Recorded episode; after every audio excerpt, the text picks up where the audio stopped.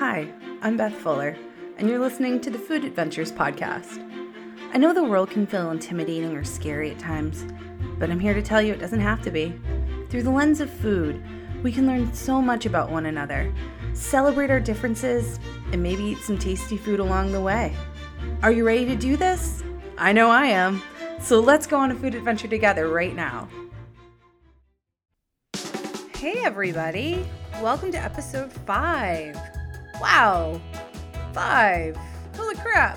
So just a quick reminder, all of the show notes are located on my website, www.elizabethrfuller.com. Feel free to send all of your questions and voice memos to letsgoonafoodadventure@gmail.com. And make sure you hit subscribe to wherever you get your podcasts so you don't miss a single episode. Episodes come out every single Friday. So without further ado, let's jump into this episode. So today we're talking about all things breakfast and her fun, older but drunk sister, brunch. So I can tell you the exact point in my life where I fell in love with brunch. I was in my 20s. I think I was 21 or 22 and just moved to San Diego. I remember when me and my new best friend at the time, his name's Nikki, I call him Poodle. A lot of other people call him Nick, but we had just met and decided I was living in a neighborhood called Hillcrest, which is a fabulous, happy neighborhood, restaurants and bars you can walk to. Tons of shopping, just, it was so magical in the early 2000s. I hope it's still as magical today as it was then, but we used to go to this place called Mary's every Sunday. They had all you can drink mimosas for $10 with the cheapest champagne. It's definitely not champagne, the cheapest sparkling white anybody can get their hands on. We would stay to the point where they would announce they ran out of sparkling and they could no longer do mimosas. So sometimes they would even switch to like well vodka. It was fabulous. I mean, who doesn't want to spend $10 and then get the worst hangover of your life at about 6 p.m. at night? But because you're in your early 20s, you're a superhuman and your hangovers are nothing like they are later in life. So kids, drink them while you can. The other spot I loved in San Diego was this bar called The Waterfront, and I used to go there and pretend to watch Pat's games. I'm not a huge sports fan, but I will pretend to be one if there are cute boys and alcohol that you can day drink. Sign this girl up. So I would go sometimes by myself, sometimes with friends, because I could get there. I lived in the neighborhood, so I would walk down the hill, which was hell, to come back up the hill after you've been drinking all day. But they had the best Bloody Marys and like a super simple breakfast, but really stellar Bloody Marys. But again, this was 2000. I'm sure they still have great Bloody Marys, but this was 2000 to 2007. So I'm sure the scene has changed drastically. I know one of my good friends there, she had a place called Small Bar, which I know was known for their food, their drinks, but they had a stellar Bloody Mary there too. Karen, I adore you. You have to come on the podcast. So as you can all tell, I absolutely love brunch, but I also love breakfast. I love waking up in the morning to eat. It's one of the reasons I get up in the morning. It's some of the motivation I have to get out of bed at 6 a.m. And I'm a morning person. I have a lot of energy in the morning. It peters off throughout the day. Full disclosure, I'm in bed normally at 8:30, 8:45, every single night, even on a weekend. I don't care. Judge me all you want. I'm blissfully content with my sleeping schedule. So breakfast, such an important meal for me. Thank you guys for all of your questions. I actually kind of just want to dive right into them. And I have a surprise guest who's going to help answer a handful of your questions. Let's get started. So our first question comes from Marissa in New Hampshire. My morning oatmeal feels really bland. What do you do to kick it up a notch? I've got some ideas. With oatmeal, there's one thing that I honestly do, because here's the thing with me and oatmeal. I like a love-hate relationship with it for so many years. I loved it. I I love all the stuff you can put in it. But the thing I didn't like about it was I would eat it and then maybe like 2 hours later, I'd be hungry again. So one of the tricks that I've learned is to soak that uncooked oatmeal the night before, and not like overnight oats style soak it, but just soak it in water, filtered water with a little bit of an acid, whether it be lemon juice, a little apple cider vinegar, whatever you want to do. Those are the two that I would use. And then in the morning, rinse it off with a little more filtered water. Put it in the pot like you would normally cook it. By soaking it, you're actually helping it break down the starches and the natural phytic acid that is in the oatmeal, which is going to then in turn help your body to metabolize it better and keep you fuller longer. It took me years to figure this out through a lot of research and trial and error. I use maybe like a tablespoon of lemon juice in with the filtered water. I leave it in the fridge. I give it a stir, leave it in the fridge. And then in the morning I pull it out and start cooking it as usual. I can also definitely eat oatmeal without soaking it, but when you soak it and you start cooking it, it like gives it an extra creaminess to it that you can't achieve if you don't soak it ahead of time. And again, I'm not talking overnight oats, I'm talking just cooked oatmeal. So that's the first trick I do. Okay, another way to add a little more protein to your oatmeal is to mix in some egg whites. Now with this, it's going to change the consistency of your oatmeal. It makes it like fluffier is the only way I can describe it. I love doing this. There is a little bit of a trick to it. So you're going to cook your oatmeal how you normally would, and then before you put all of the fun mixy stuff in, pull your oatmeal off the heat. And if you say you started with, I think the average serving for oatmeal is like half a cup dry. So to that half a cup dry oatmeal, I would add about 1/4 cup of egg whites. I think that's probably about 2 extra large egg whites, give or take. So you're going to pull the oatmeal off the heat. You're going to take those egg whites, you're going to start whisking the oatmeal, and then slowly pour in the egg white mixture, just the egg whites, and then mix until it's all incorporated, and just keep mixing until it becomes fluffy and everything's well incorporated. The heat, the residual heat that's already in the oatmeal is going to temper and cook the egg whites. So it's not like you're eating raw egg white, but by doing it in this way and method, the air that you're aerating into the oatmeal will help the egg not to scramble, which is key because no one wants scrambled eggs in their oatmeal. I mean, you could if you're going like savory maybe, but I wouldn't do scrambled. I would probably do like a poached egg on top or something. So that's another way to do it. And that like hides the egg in it so you don't even know it's there. It's just fluffy. And then in terms of flavors, I will put a handful of combos on the website in the show notes, but I, off the top of my head, I try to eat seasonally, as we know. So in the summertime, it's more, the berries are in season, so maybe it's more of like a berry forward kind of flavor. In the fall, I might do like a pumpkin pie riff or a banana bread riff or a pecan pie riff on oatmeal. My goal is that I want to try to not put too much sugar in it, and I want it to keep me full. So whatever in my mind I have that I can tick those boxes to meet that goal, that's where my oatmeal kind of goes in that direction. But I will, like I said, put a handful of ideas on the website for you. Thank you so much for this question. I hope it helps. And whatever oatmeal you make, please tag me in it on Instagram at Let's Go on a Food Adventure. All right, our next question comes from Sarah in Texas. Do you have any non-egg breakfast ideas for the week and the weekends? I do. I actually do. I am a person who always has certain things in my house that then I can throw together to make breakfast because I am super hungry in the morning. I know a lot of my friends and family don't need to eat. Like they'll be up for hours and then they eat.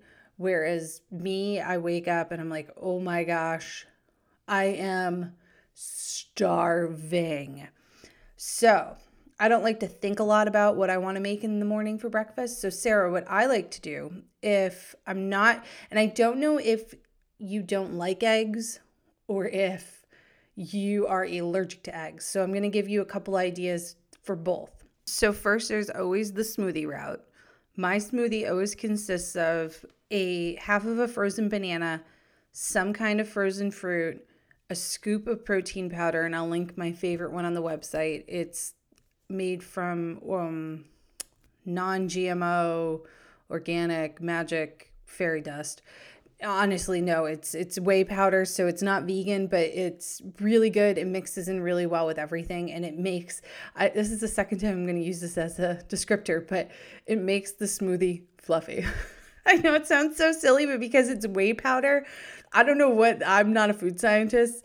I will have one on later, not today, but another episode, but it makes it fluffy. So half a frozen banana, usually scoop of vanilla protein powder, and then some frozen blueberries, almond milk, wazz it up. Don't even put ice in it because the frozen wild blueberries are in the frozen banana are cold enough. The other route that I go in, if I'm doing the green smoothie thing, it always has to be a tropical smoothie for me. So it'd be like a little scoop of frozen pineapple, a little bit of frozen mango, half a frozen banana, and a handful of baby spinach. That's the only greens I can tolerate in a green smoothie. Anything else to me, I don't care what anyone says, tastes like lawn clippings. So I am very particular about that. And then a scoop of protein powder and some almond milk, wazz that up. Then if you want to get creative and you're feeling frisky, and occasionally I do think outside the smoothie box, I will do like a pumpkin pie smoothie in the fall. Sometimes I'll even do like a mocha smoothie and throw the coffee in with the scoop of protein powder. And so then I don't need to carry 2 cups with me when I was traveling to work. If none of that tickles your fancy, the other way I go is I always have Greek yogurt in the fridge. So rather than just eating Greek yogurt plain or eating Greek yogurt with a few things sprinkled on top, I try to make it a little more special because I really don't care for Greek yogurt. It's not my jam. I think it's okay. No offense to Greek yogurt was, and I think it still is, super popular. Meh. So what I'll do with my Greek yogurt is I almost layer it like a parfait, and I will put it back in the fridge, and then get ready, and then eat it because then. So I'll do like and I like to be able to see the layers. I know I'm a food dork, so. I'll put it in a clear jar or clear container or like a clear ball jar, you know, like the canning jars or something like that. So a little bit of the Greek yogurt on the bottom. And then if you have fresh berries, great. If you don't, no problem. You can always take frozen ones out of your fridge and just defrost them in your microwave and maybe just let them cool for a minute before you do this step. I actually like the frozen berry route because then you get all those juices in the bottom and you can kind of drizzle them on like syrup sort of. So I do the Greek yogurt at the bottom, and then I do a layer of granola. If I make the granola, great. If not, I love the Elizabeth's brand, not just because it's my name, but I think they put a lot of great things like hemp seeds and chia seeds and wonderful things like that in their granola. So I do a layer of that, and then I put the berries on top of that, and then I just keep repeating it until I've not filled the jar, but done enough, you know, where I feel like this is a yummy breakfast. And then I put it back in the fridge because I want the berries and the yogurt to kind of soften the granola a little bit. It's still going to have great crunch, but it then when you eat it, it's almost like a dessert kind of parfait feeling versus just a bunch of crap in a bowl. There's nothing wrong with a bunch of crap in a bowl. Don't get me, I'm not, no judgment. I definitely eat a bunch of crap in the bowl too style, but this way for some reason just makes it feel a little more special. I know. Okay, so those are a couple of non-egg ideas. There's always avocado toast, which I love, and I can definitely slam down 2 pieces of avocado toast and be thrilled. If you're just trying to hide the egg and you're up for trying this on the weekend, last week's episode, episode 3, my trainer, Kristen, and good friend, mentioned a Dutch baby. Oh my God, I am obsessed. I've now made this 3 times in the last 2 weeks because we recorded that a couple of weeks ago. And I've made it for dinner. I'll make it for breakfast. I, no judgment, have eaten an entire Dutch baby on my own. It's 3 eggs, a little bit of flour, some sugar, and a little bit of butter. And I put vanilla in mine, or you can put, if you have lemon paste or lemon extract or lemon zest, I do that way. And then like I'll top it with frozen thawed out blueberries with a tiny bit of maple syrup in it. Oh, I've done it with the cinnamon apples. Oh my goodness. It's like the best, the easiest pancake on the planet because you're literally just dumping it into a Dutch oven that doesn't have a lid on it and that's already warmed in the oven, a cast iron pan. You want something that's like cast irony so it'll keep the residual heat in it to help the puffing of the Dutch baby. Horrible name. I'm sure there's another name for it, but it's utterly delicious. And I feel like you would never know. I mean, I guess you kind of know that there's egg in it, but not really. So if your goal is just to hide the egg, I think that's a super fun weekend thing. And if you have kids, I don't know if you do or not, they might get a kick out of it. And it's kind of sweet like a pancake, but more protein heavy because of the eggs. So hopefully you're not allergic to eggs and you can eat them that way. So then it's not like scrambled eggs kind of thing. The other way you could go is a sweet breakfast quinoa. So if you've never used quinoa before, it's a grain that is gluten-free and it is packed with protein. You want to cook it per the package directions.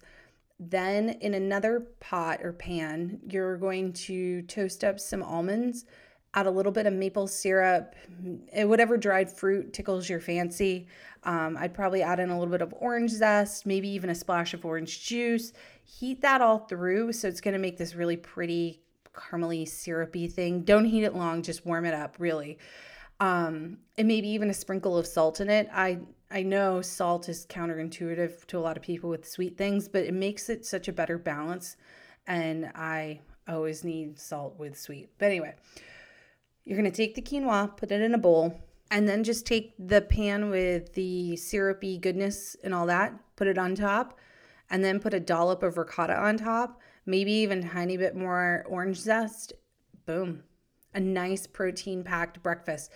Oh, the other thing you can do with ricotta is on a piece of toast, take a little bit of ricotta in a separate bowl, add in like a tiny bit of vanilla. I'm obsessed with vanilla paste.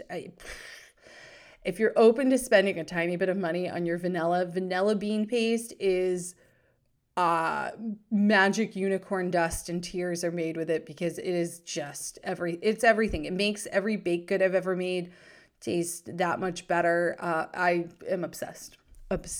So a little bit of vanilla bean paste or vanilla, and maybe even a tiny bit of powdered sugar or maple syrup, or agave, honey, whatever kind of sweetener. I just wouldn't use regular sugar or brown sugar or even like turbinado sugar because you want a sugar that's fine that will dissolve right into the ricotta. And then smear it on top of toast. If you want to add a little bit of orange zest and maybe even a tiny bit of chocolate chips, it'll taste like a cannoli filling on top of a piece of toast. Or you could get rid of the chocolate chips and then go maybe more fruit forward and do like the mixed berry thing. Either way, it's going to be filling, it's going to be delicious, and it's something you can whip up pretty quick.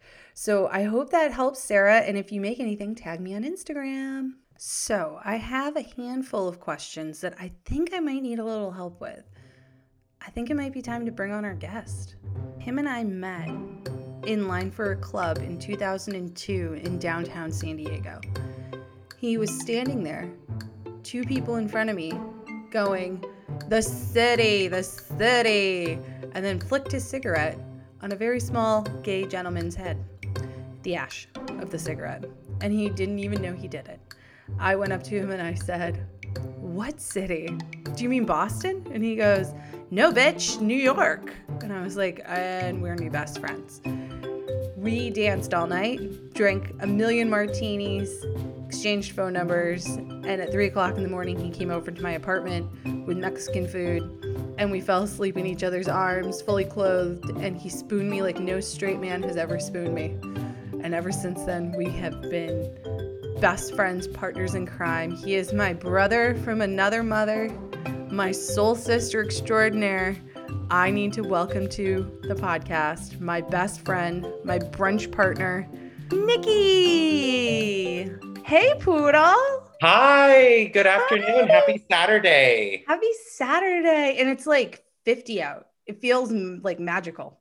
I know. Gorgeous. Gorgeous. It's sunny. The birds are chirping.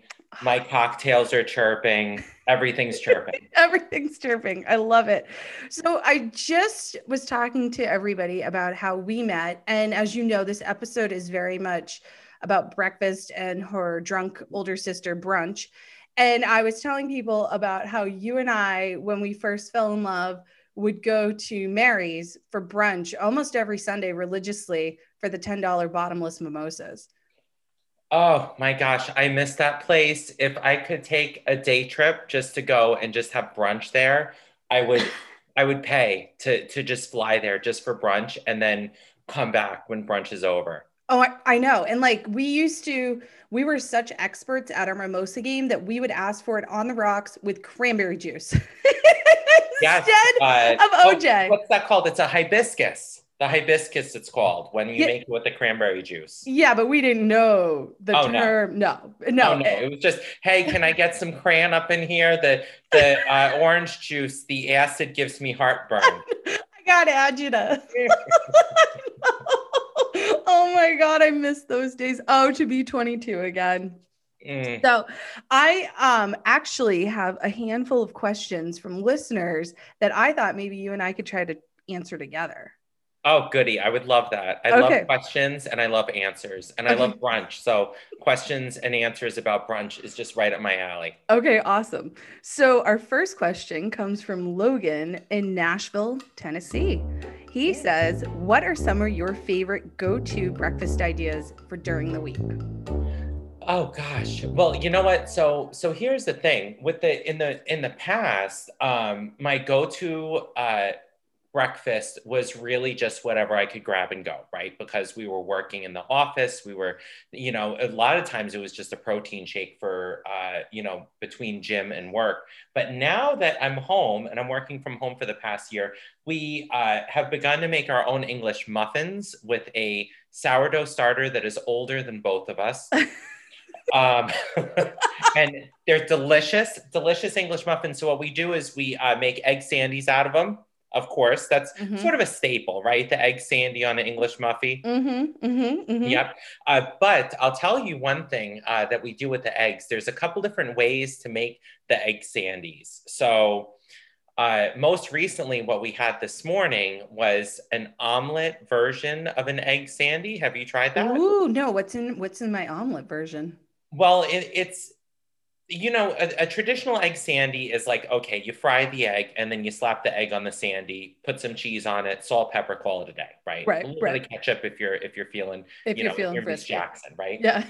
So then we think about the egg omelet version. When you make an omelet and you sort of put the egg very thinly on, almost like a crepe, right? Mm-hmm. And then you fill all the stuff in it, you flip it.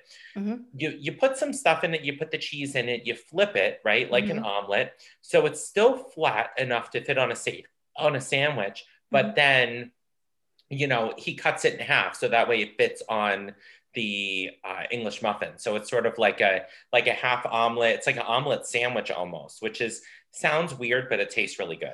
No, I'm following you. And the other thing I think I would love into this is, so one of my favorite parts about the omelet, and I'm salivating now, thank you, is when you cut into said omelet and like the cheese in the middle kind of oozes out onto your plate. So if it was me, I would take that, and I'm sure you already add cheese into it. Maybe you don't. I know you're very health conscious, that I would even, dare I say, put a tiny bit of cheese in the middle when you're folding it all. So then when you cut into it, the cheese is like oozing out of the middle of the sandy.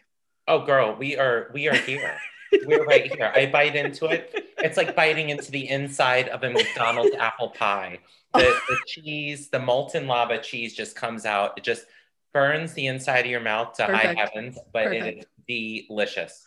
I'm living for that as well. Thank you. I appreciate that. Yeah. And Logan, I'm with, I was going to say Nick, but I can't. I'm with Poodle on this, that I am an egg-centric morning gal. And since being home and working from home for a while because of COVID, I too have been making much more elaborate breakfasts than I would. Like in the past, I've been known to take just a piece of toast and smear peanut butter on top, and then like slice up a banana, drizzle a little bit of honey, a sprinkle of cinnamon, some salt. I'm out the door and I'm eating that, you know. Then I have like, or like a piece of avocado toast with a fried egg on top or something like that. But now I'm with you. I mean, I would definitely, if you guys are up for sharing your English muffin sourdough recipe, I will put that on the website for everyone else.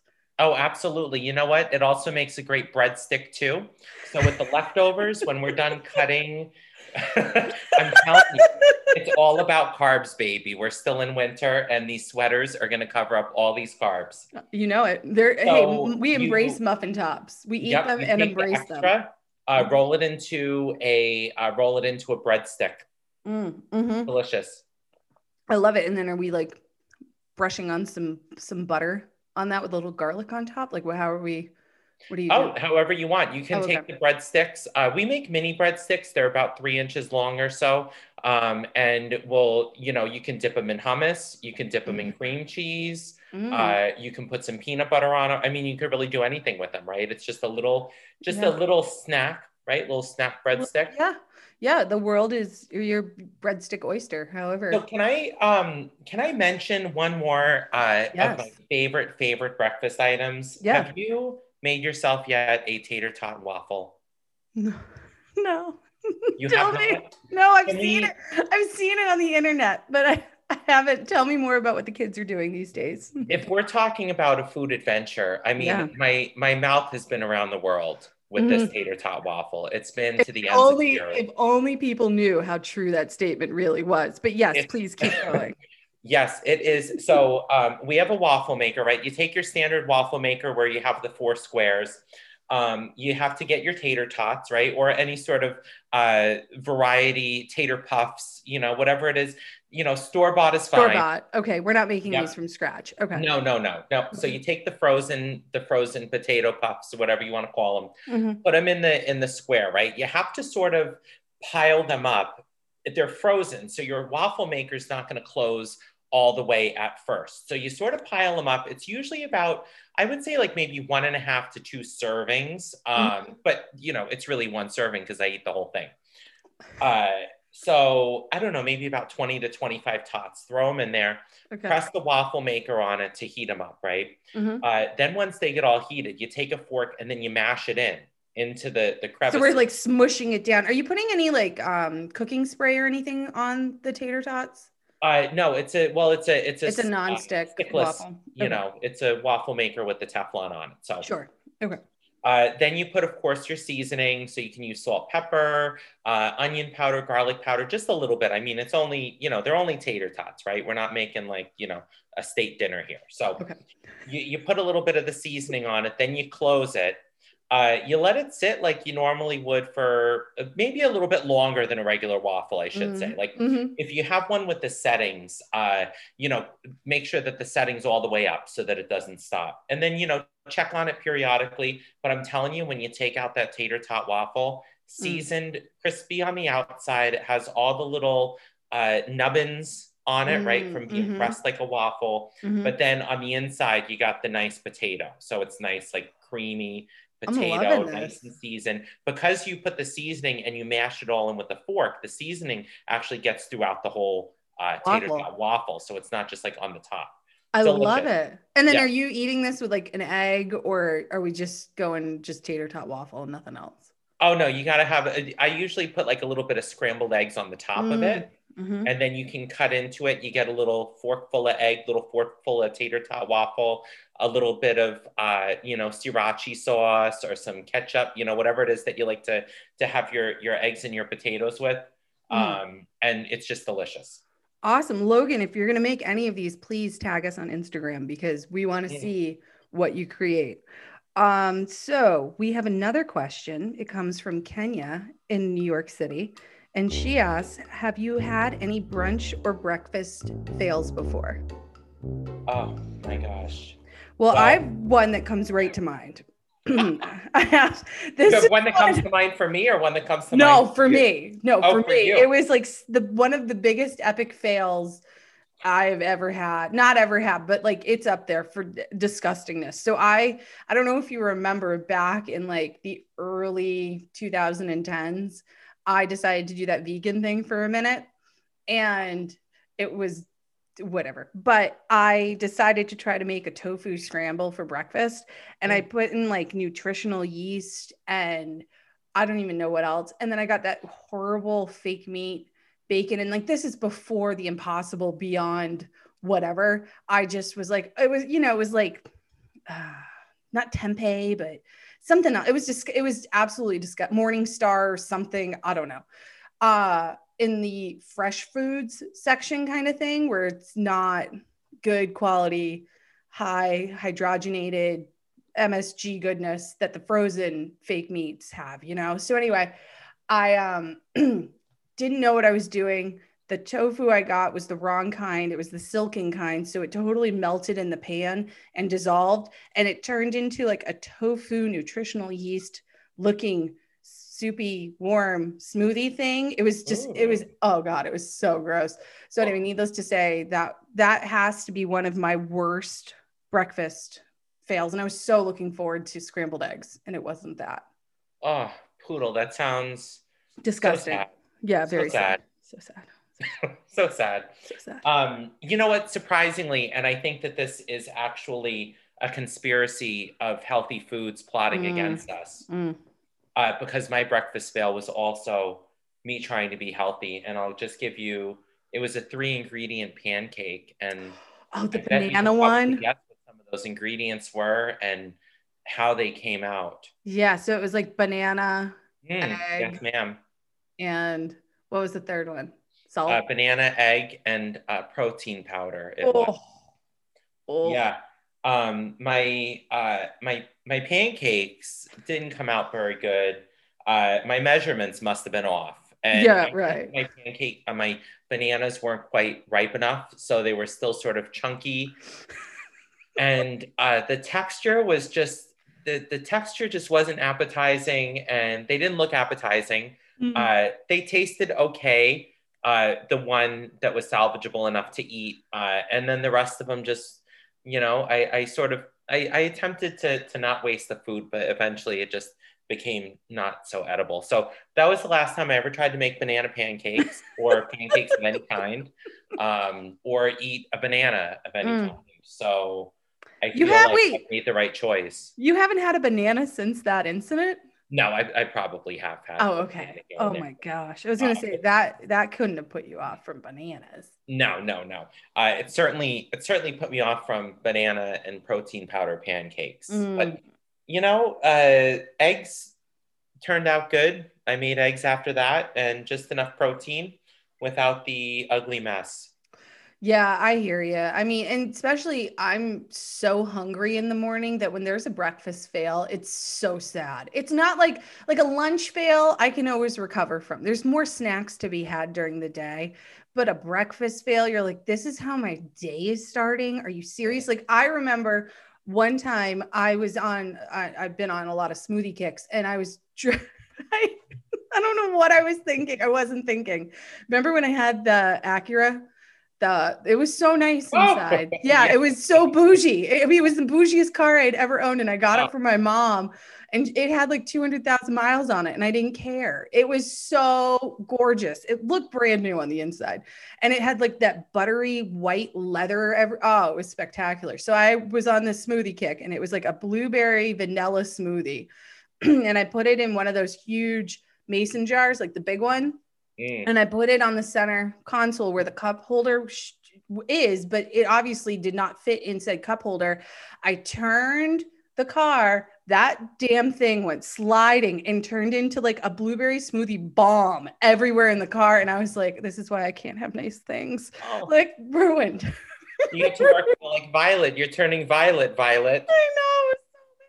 It's so bad. All right. Well, Kenya, we hope that your fails are not nearly as bad as ours. And just, you know, the one thing we've all learned is it's great to be humble, and we learn from anything that comes into our world, right?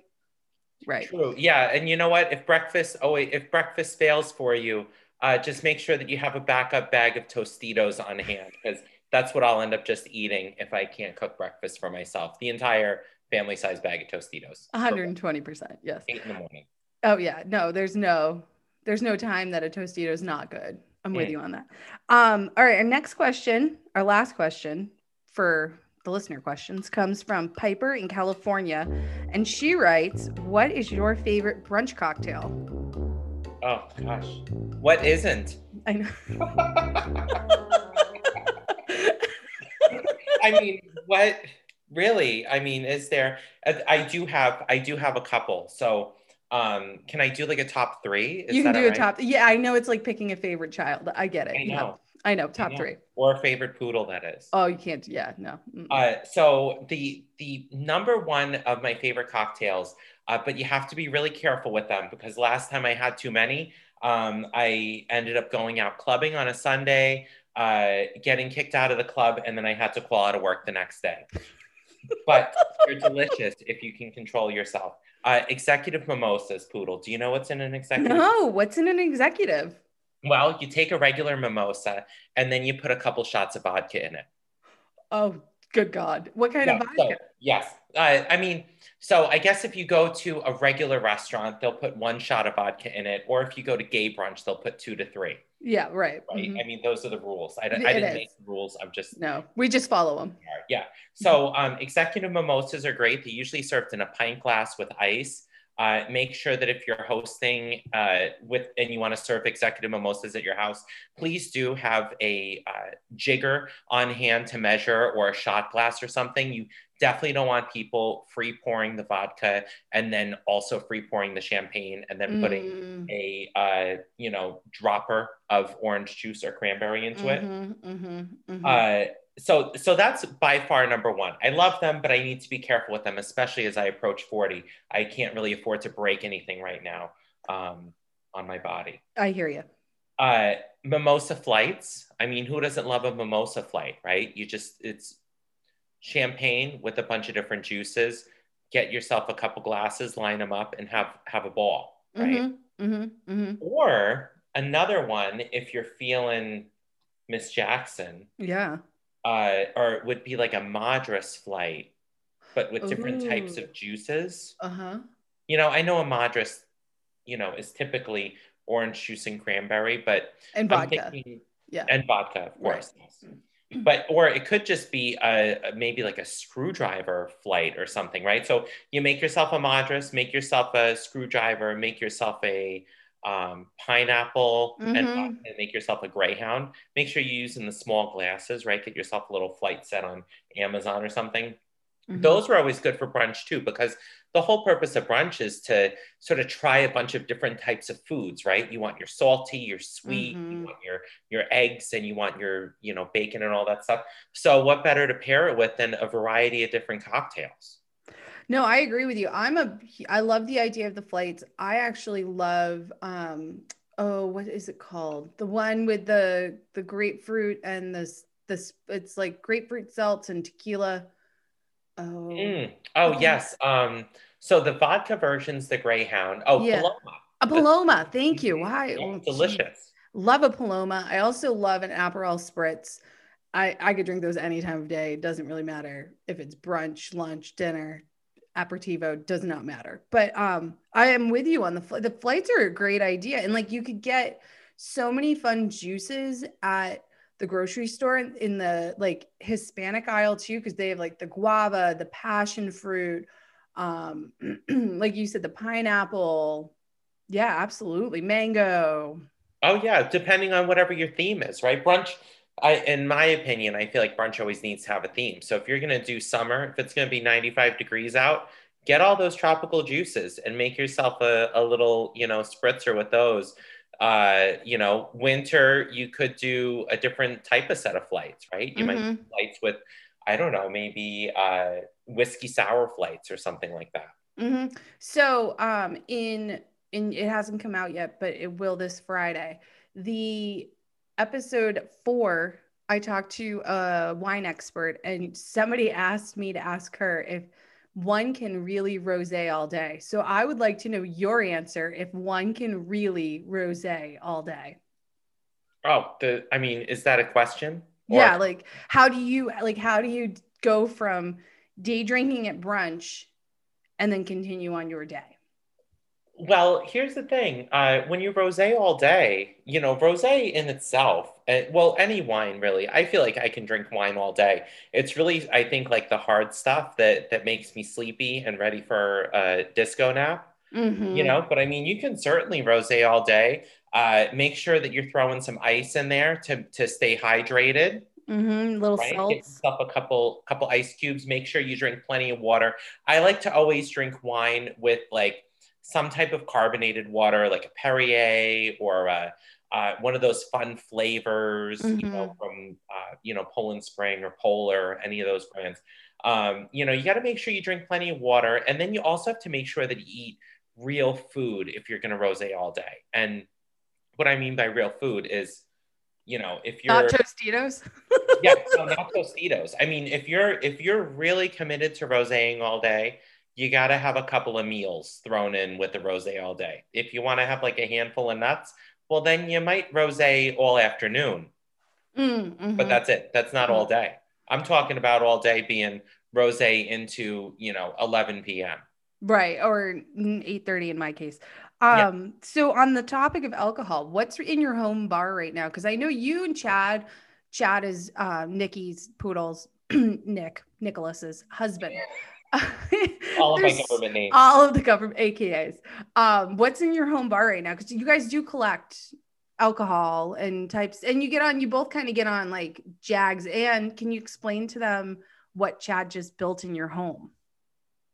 Oh, well, what? Oh, yes. Okay. Yes. So we have a speakeasy in our house that my hubby built. It was actually a home. Well, originally when the house was built in the 1800s, it was a den.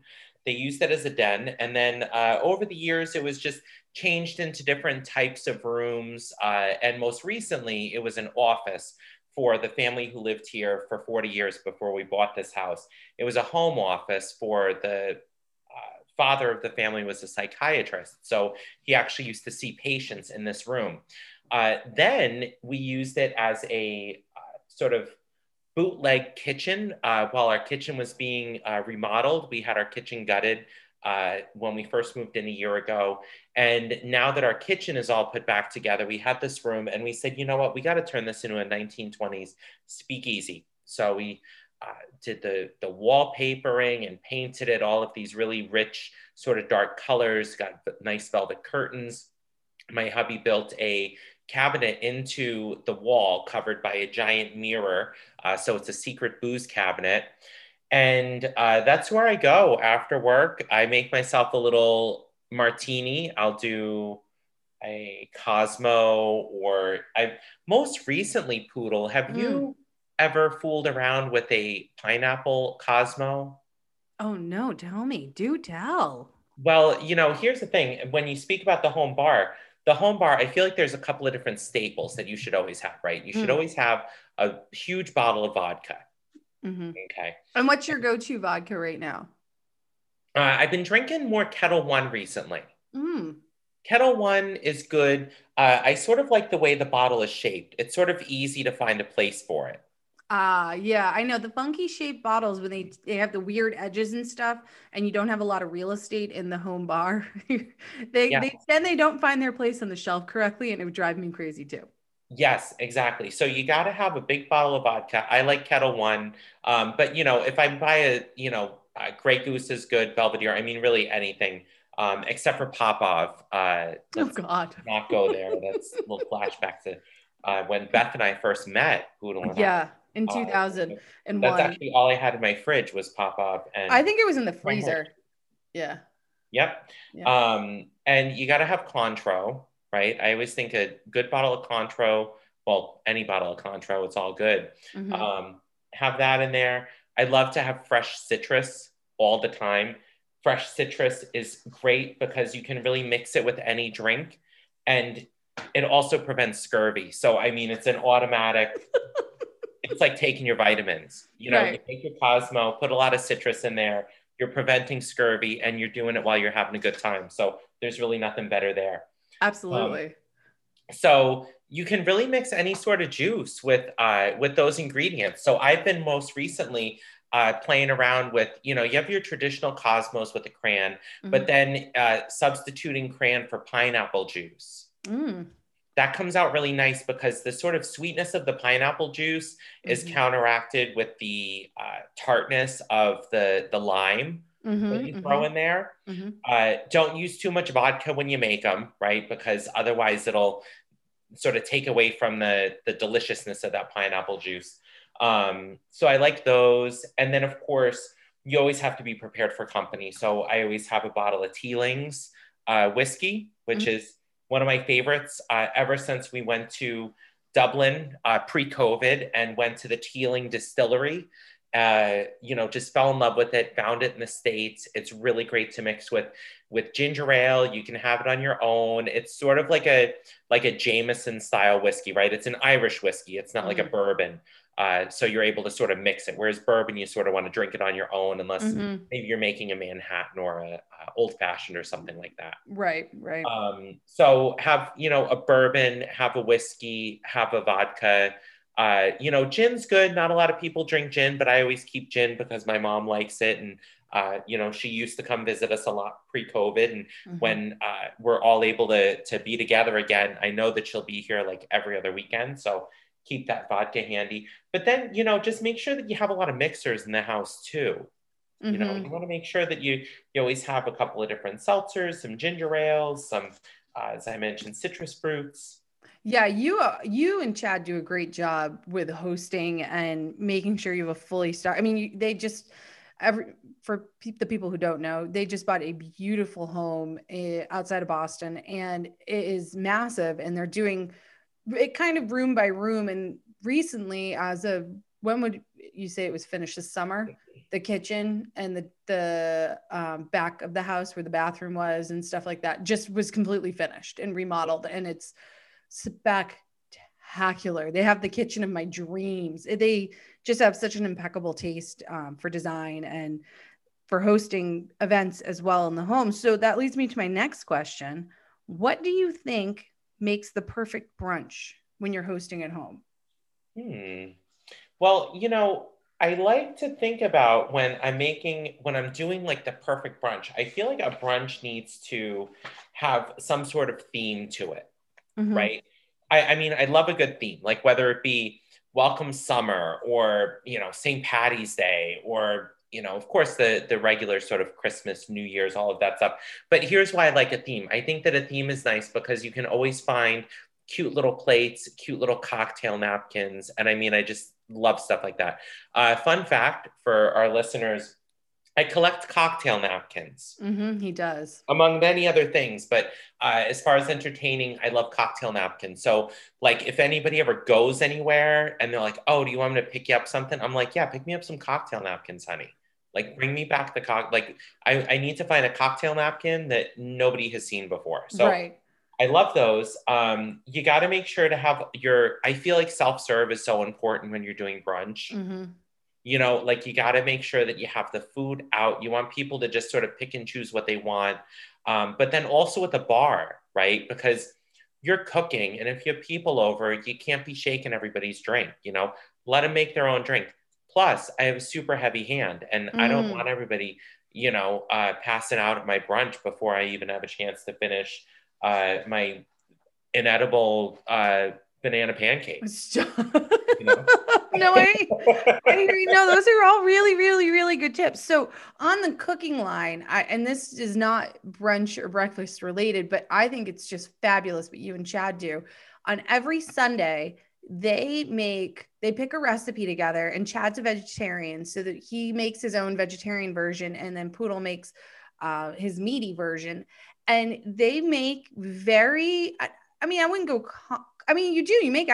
would say you make very complicated and complex things that take a lot of time usually. And you're very adventurous with your Sunday cooking.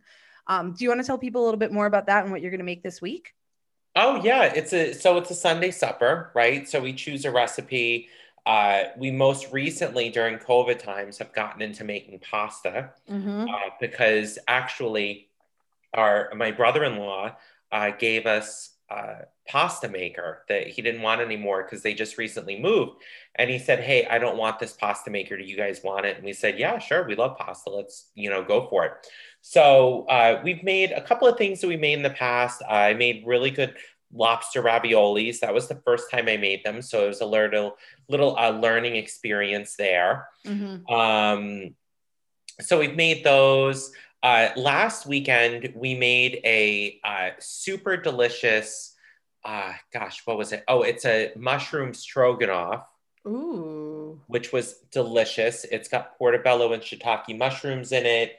You marinate them in some red wine and some other ingredients. Chad made this one on his own because I was in his way. So I just hung out and drank, which was just fine by me. You were support. You were his support animal. Sous chef. Yeah, you were a sous chef. Yeah, a sous chef. We still haven't decided what we're going to make this Sunday. We're not even decided on what we're going to eat today. We're trying to sort of figure out what we want to eat today. But, the mushroom stroganoff was delicious. We made that one time. Mm-hmm. We've made a couple different types of pasta, some bolognese. We make some different types of casseroles. We've made enchiladas. Those empanadas were amazing. Oh, a couple different kinds of empanadas. Mm-hmm. Yeah, we made empanadas a couple times. Let me tell you something for the listeners. Mm. If you're going to do the empanadas, I know that some of the recipe sites really want you to use pie crust that you then roll out and flatten. And I don't know. It didn't really work for me that well last time. My empanadas were... lackluster. Yes. Mm-hmm. Yeah. I mean, that's putting it nicely. I know. But we found that using the Goya discos are the best for an empanada. It's store-bought unless you're going to make your own empanada pastry. Mm-hmm. You're going to make your own empanada dough. But the discos are good. I wouldn't go with pie crust. It's just too hard to work with. It's not...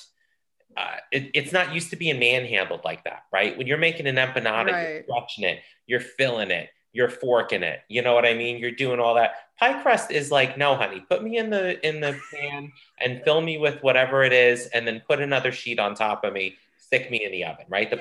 She's a little more delicate. Yeah. Yeah, it doesn't want to be whipped around like a disco. A disco really takes a licking and keeps on ticking on. Yeah, it's a little more on the S&M trail. I gotcha. Yeah, it likes to be whipped and manhandled. Who doesn't though? Who doesn't want to be manhandled once in a while?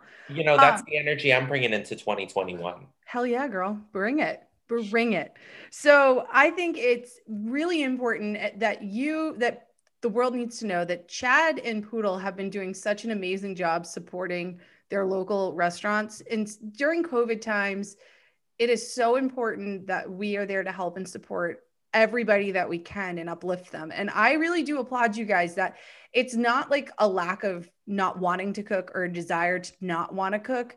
I think you guys have made a huge effort to not just go to the same place every week, you do, but you also really try to branch out and eat at a bunch of different takeout places and do fun food adventures that way, but also, overtip and support all of these people who desperately need our help. So what are some of your favorite takeout places right now? Oh gosh, there's so many around us. So most recently, last weekend, we went to Besito. Besito is a really good, I think they have a lot of locations around. They're a chain. So they're not necessarily local, but they're doing really good takeout, where they just drop it right off to your car. We got it. The order was perfectly done. A few places near us, Porter Cafe, they have a really nice outdoor patio area with a lot of heat lamps. And so we've gone there, even if it's, 40 degrees, we're not going anywhere inside because we're just trying to be super cautious about everything. But If a place has a heat lamp, I will bundle up and go outside in 40-degree weather. So we've been going there. And then there's quite a few other places around us. Real Deal is one place that's in West Roxbury here in Boston. And they do a really nice job with sandwiches, and their salads are really great. I got a really good salad from there yesterday. And then there's another place around us called La Taqueria, which has the best tacos. I mean, we talk about a taco, like let's taco about it. You know? Let's taco about this. They have the best tacos. Chad's gotten really good veggie chimichangas from there. They just opened up another location in Dedham, which is great to see, because it's nice to see that even in this environment that businesses are able to grow and thrive, which is really awesome. But we're always, you know, on the lookout for somewhere new. And that's sort of why we haven't decided on what we're going to eat tonight, because we're sort of thinking of, you know, should we drive somewhere and go somewhere to go pick something up? Should we do one of our regular delivery places? You know, you just never know. I guess it depends on how adventurous you feel. Oh, absolutely. And you actually double dipped the other week by accident. That you can you tell everybody just briefly about that, and then we'll wrap it up, I promise. Yes. So all right. So we wanted to order some food. So we were super, super hungry. So we ordered some Indian food from this restaurant that's near us. And it's a place that we've ordered from a bunch, right? They have really good service. They're always super responsive. They get the food to you quickly. The food is delicious. It's one of the places that we used to go out to regularly when we were eating indoors. So we ordered the Indian food, and about an hour later, we're thinking, oh gosh, well, you know, are they even open? You know, we thought, right, because you ordered online, you didn't talk to a person. Yes, and right. It was, I believe, it was New Year's Day, which is why I think we were a little trepidatious around if the place was going to be open or not. Right. But their website, we went on the website, they said they were open, so we ordered the food. The food didn't come after an hour, so. You know, an hour is usually about as long as it takes. But, you know, we waited a little bit longer. So we waited, I don't know, an hour and 20 minutes. And I said, you know what, let me give them a call just to make sure that my order went through and just see if they're busy.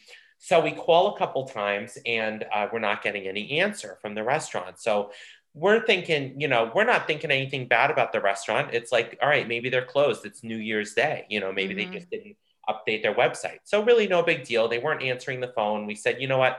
We'll cut our losses. You know, I'll see if there's still a charge in a couple of days. And if not, then I'll call the place and have them reverse it. So we decided to then order some Chinese food from another local place that we really liked. Now, please remember at this point, I was just going to say this. I was hungry when I ordered the Indian food the first time, right? So it's been an hour and 20 minutes and we're not eating because we don't want to spoil our dinner. So we're trying not to snack. So now I'm beyond hungry, right? And I wasn't even really hangry because I wasn't angry at anybody, but I was definitely beyond hungry. Yeah, starving. Yeah. So we ordered everything on the Chinese food menu, one of everything really. You know, poo-poo platter for four, just for me. I know, because Chad doesn't eat meat. Yeah. We were there, right? We were ordering large size of everything. So we ordered the Chinese food, and you know, the Chinese food is going to take another hour. So we thought, oh gosh, wow, we were so hungry. But you know, when this Chinese food gets here, we ordered so much of it, it's just going to be delicious. Well, lo and behold, the Indian food came about 10 minutes after I put my card information in to order the Chinese food. So the Indian food came, the guy, you know, he's like, oh gosh, I'm really sorry it took so long. I said, yeah, no problem. It was all good. So we got the food, and Chad said, well, you know what, then we're just going to do a sort of a tour of Asia tonight. You know, we'll just eat food, you know, we'll eat our Indian food, and then we'll just wait. And then when the Chinese food comes, then we'll just eat that too. You know, and what are we going to do? So, it was already late too. So, you know, at 7:30, we had our Indian food dinner. And then our Chinese food came around 8:30, and then we also ate that, both dinners. Yeah, no, I mean, that is such an awesome, it's one of my favorite Poodle stories so far this year. And I mean, the year is young, but it might even have been one of my favorite from last year. Like, it is such a good I laughed so hard for like 2 days about that story. All right. So I have one final question for you, if you don't mind. Of course. So if COVID wasn't a thing and money was no option, where would you travel to and what would you eat? Oh my gosh. Well, you know, I know people might say, you know, Italy or France, you know, because those are sort of like culinary places, you know, they're sort of a culinary destination. Mm-hmm. That was the word I was thinking of. But, you know, honestly, I would probably go back to UK because there was this place that we went to. I forget the name of it. It was right across the street from our hotel, which is right near St. James Park tube station. So if you look at the St. James Park tube station, and then I always stayed at the Conrad when I went there to UK. Right across the street from the Conrad, there was this super fun, big, huge pub. I mean, just delicious food, super fun atmosphere, always really busy. I mean, it's in the UK, it's in the Westminster area. So naturally the after work crowd is going to be there. And when you're on vacation, of course, you're eating out even during the week. So a lot of like, you know, hot guys in suits, drinking beers, you know, being rowdy, you know, people outside, you know, with their drinks, of course, because it's UK. It's not like Massachusetts where, you know, you got to stay inside everywhere you go. But they had a meat pie and beer flight. Ooh. Yes, ma'am. Tell me. Yes, I would eat it for brunch. I would eat it for dinner. I would eat it as an after dinner snack. 3 different types of beer that each pair with a different type of meat pie. Okay. Get out. And there were mini meat pies, right? So it was like, it was meant for one, right? So 3 mini meat pies. They had a beef pie with a certain type of beer that paired with that type of beef. And I mean, these were little like shot glasses of beer. Like this is, you know, UK, where it's like everything comes in a pint, right? So it was like literally like 3 pints of beer with like 3 meat pies. So they had a beef pie, then they had a chicken roti style pie with like the curries in it, like a lot of like the sort of like West Indian curries. Those were really nice. And then they had some other type of like a lamb shank pie, and they each paired with a beer. So if I could go back there, I would go back there and go to that restaurant and probably have a meat pie and beer flight every day to start the day. I love that. Well, I think we need to maybe do a Zoom call with you and me and making a meat pie, and maybe we can drink a flight of beer while trying to make it. So I think we need to look into that. Oh, fabulous. I'm there. Fabulous. Thank you so much for coming on. I love you so, so, so much. Oh, I am so glad. Thank you so much for inviting me. I had so much fun talking about food. I am getting so hungry right now and so thirsty, mind you. I'm just, as soon as we sort of wrap it up, I'm going to make myself a big giant mimosa. I love it. Me too.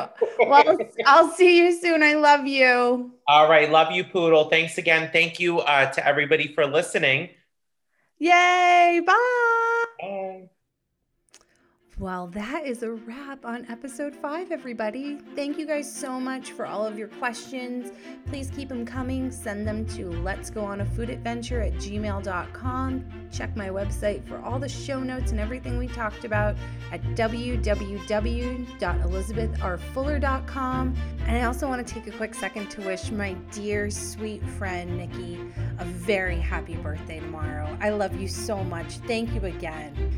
And as always, just thanks for listening. Stay safe, stay healthy, make some yummy food together. Tag me on Instagram with anything you make at Let's Go on a Food Adventure, and I will see you next week. Take care. Bye.